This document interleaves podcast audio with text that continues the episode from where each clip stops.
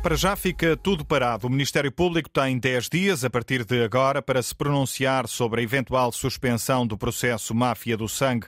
O juiz Ivo Rosa deixou hoje cair as acusações de corrupção e branqueamento de capitais imputadas a vários arguídos. Ivo Rosa decidiu que Luís Cunha Ribeiro, Paulo Lalanda e Castro e Manuela Carvalho só devem ir a julgamento pelos crimes de falsificação de documentos e por concessão e recebimento indevido de vantagem.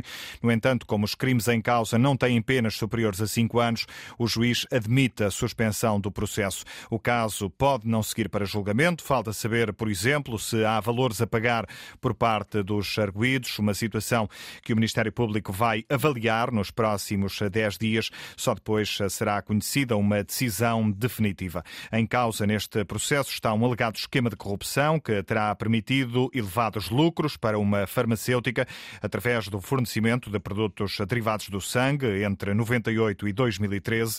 Entre os arguídos estão Paulo Lolanda e Castro, antigo administrador da Octa Pharma, e Luís Cunha Ribeiro, antigo presidente do INEM e da Administração Regional de Saúde de Lisboa e Val do Tejo. Na acusação, o Ministério Público dizia que Cunha Ribeiro eh, terá beneficiado a Octa Pharma em concursos públicos, tendo-se deixado corromper pelo então administrador da Octa Pharma. O Serviço de Estrangeiros e Fronteiras detectou em Faro um conjunto de armazéns transformados em habitação para imigrantes. É um local onde moram cerca de 130 pessoas que trabalham nas explorações eh, agrícolas na região.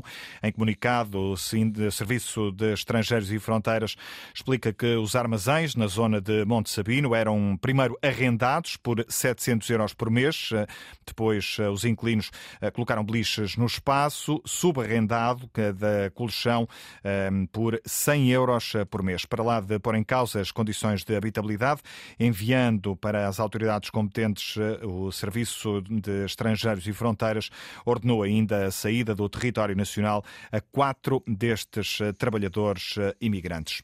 Em dia de greve nas escolas, os trabalhadores não docentes juntaram-se em Lisboa para um desfile de protesto. Vieram de vários pontos do país. O desfile vai terminar eh, mais daqui a pouco, em frente ao Ministério da Educação. A pergunta, Joana Carvalho Reis, é onde para a esta hora? A marcha já deixa a Avenida Infante Santo, em Lisboa, em direção ao Ministério da Educação, e nesta altura já se vê o Rio. São cerca de 500 manifestantes que pedem mais respeito pelos trabalhadores não docentes querem a criação de carreiras específicas, melhores salários, mais eh, pessoal nas escolas e estão também contra a transferência de competências da educação para as câmaras municipais. É um processo que querem ver eh, revertido com urgência. Anabela Cortês, de Coimbra, garante que esta municipalização, como se chama, só veio agravar a situação dos trabalhadores não docentes. Cada vez se vê mais degradada a falta de pessoal, a, os materiais de, de higiene, uh, obras por fazer, a falta de pessoal, que é uma coisa por demais. Os trabalhadores estão a ser substituídos por recibos verdes, por POCs que vêm do centro de emprego e os trabalhadores para poderem fazer o trabalho têm que fazer horas extras. Depois quando fazem essas horas extras a Câmara diz que não as paga. É assim, isto está a chegar a um ponto que é o que eu digo, nós todos, os trabalhadores não decentes, principalmente assistentes operacionais, temos que nos juntar. E Helena Pires, Helena Pires que veio do Fundão respondeu a esta chamada, fez questão de estar aqui em Lisboa para se manifestar, diz que a situação não é sustentável. Eu trabalho há 26 anos no agrupamento e estou com o salário mínimo nacional. Nunca teve atualizações? Tive atualizações duas vezes, mas fui engolida pelo salário mínimo.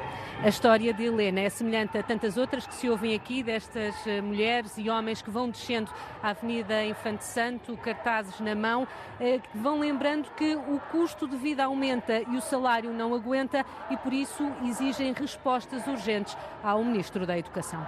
São centenas de trabalhadores das escolas que estão em Lisboa para exigir aumentos salariais ou a criação de uma carreira maneira específica, vão marchar até às instalações do Ministério da Educação neste dia que é também de greve para os professores nos distritos sul de Leiria. Esta manhã o ministro João Costa anunciou que na próxima semana vão ser retomadas as negociações com os sindicatos. A reunião suplementar ficou marcada para a próxima quinta-feira. Uma palavra de agradecimento foi o que Marcelo Rebelo de Sousa quis transmitir aos militares que sofreram ferimentos ligeiros na sequência da explosão de ontem no campo militar de Santa Margarida. O Presidente da República fez esta tarde uma visita ao Hospital de São José, em Lisboa, onde estão internadas três pessoas. O chefe de Estado, o Comandante Supremo das Forças Armadas, diz que ainda é cedo para perceber o que aconteceu, mas uh, explica que os militares estão a recuperar. Naturalmente, um ou outro está sedado, mas, uh, bem, são jovens, são fortes, são uh, otimistas. Um deles, aliás, apoiado por uma camarada Uh, também militar, uh, e de facto, quer do ponto de vista oftalmológico, quer do ponto de vista da audição, quer do ponto de vista dos ferimentos, ou das expressões e da, tudo o resto, há uma recuperação que ultrapassa as expectativas para ter acontecido tudo há cerca de 24 horas. Presidente da República de visita ao Hospital de São José, onde continuam internados três militares que sofreram ferimentos ligeiros depois da explosão de ontem em Santa Margarida, uma explosão que está a ser eh, investigada. Quanto aos dois militares que sofreram ferimentos graves, estão a receber eh, tratamento no Centro Hospitalar Universitário de Coimbra. O hospital já adiantou eh, que estes militares estão nesta altura numa situação clínica estável. O incidente de ontem no campo militar de Santa Margarida fez eh, também uma morte. O Parlamento rejeitou a proposta apresentada pelo Chega para constituir uma comissão eventual sobre a alegada interferência do Primeiro-Ministro junto da banca e do antigo governador do Banco de Portugal. No momento da votação, João Alexandre, o PSD, absteve-se e acusou o partido de André Ventura de apresentar propostas inconsequentes. Na véspera do debate, o PSD já tinha anunciado mais 14 perguntas em jeito de ultimato ao Primeiro-Ministro, com o Chega a desafiar os social-democratas a acompanharem a proposta. Mas foi durante a discussão que Hugo Carneiro, deputado do PSD, deu não definitivo à bancada do Chega. O que é que a vossa proposta ajuda a esclarecer relativamente ao tema que temos para discutir? Não podem andar a dizer que é mais 14 perguntas, é mais 12, aos deputados, mais vale o PSD assumir. Não queremos investigar esta matéria. Pelo PS, Miguel Costa Matos apontou semelhanças entre as bancadas mais à direita. Nós não alimentamos nem participamos nesta concorrência que o PS, ao contrário do PSD, não esperou para as vésperas deste debate para se colar ao Chega para fazer perguntas. Pela iniciativa liberal, João Coutinho Figueiredo notou fragilidades, mas também a pertinência da proposta. É trapalhona. É sim, senhora, já estamos habituados. Também não se pode deixar fazer com que isso seja uma forma de deixar